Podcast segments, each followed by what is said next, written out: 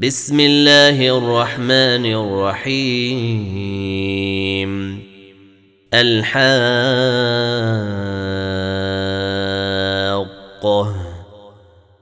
ما الحاقة؟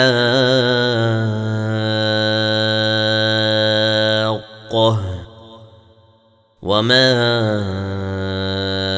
أدراك ما الحاقة؟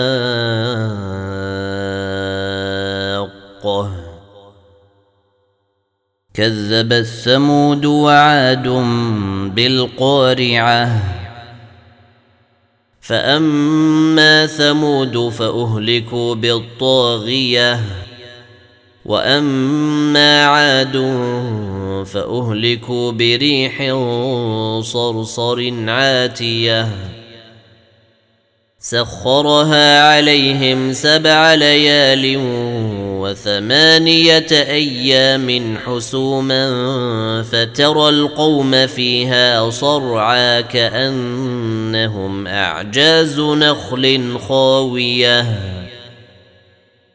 فهل ترى لهم من باقية. وجاء فرعون ومن قبله والمؤتفكات بالخاطئة.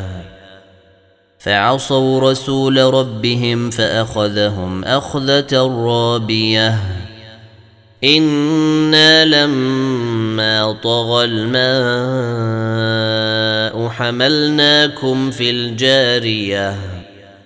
لنجعلها لكم تذكرة وتعيها أذن واعية. فإذا نفخ في الصور نفخة واحدة وحملت الأرض والجبال فدكتا دكة واحدة.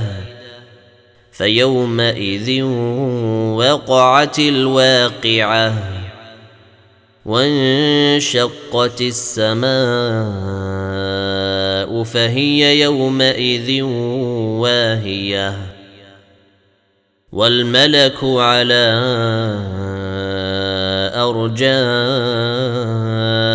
أرجائها ويحمل عرش ربك فوقهم يومئذ ثمانية.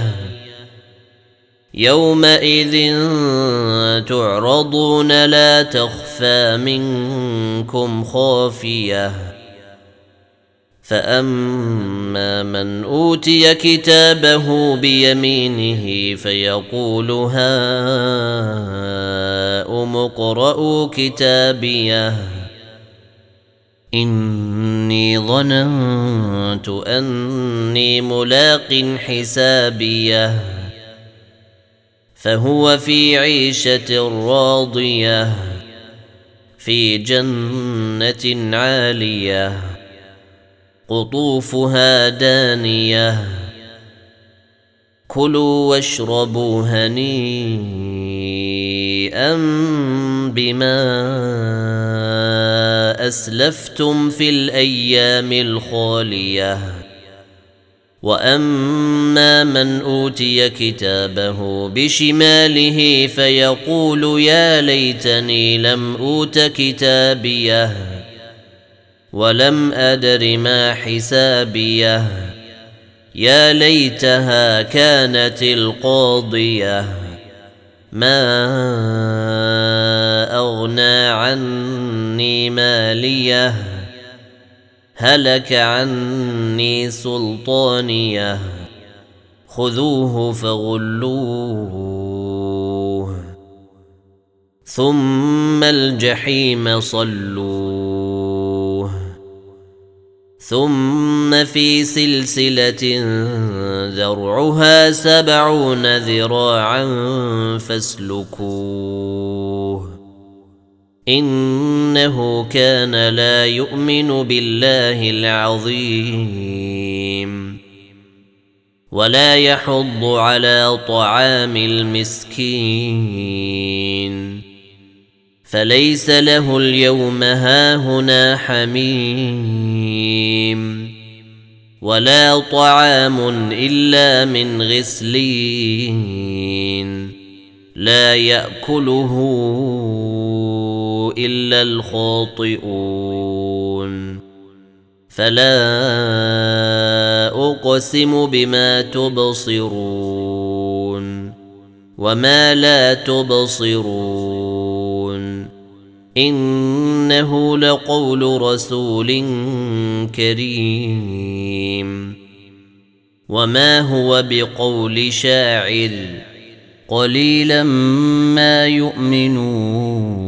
يؤمنون ولا بقول كاهن قليلا ما يذكرون تنزيل من رب العالمين ولو تقول علينا بعض الأقاويل لأخذنا منه باليمين ثم لقطعنا منه الوتين. فما منكم من أحد عنه حاجزين. وإنه لتذكرة للمتقين. وأنا لنعلم ان منكم مكذبين وانه لحسره على الكافرين وانه لحق اليقين فسبح باسم ربك العظيم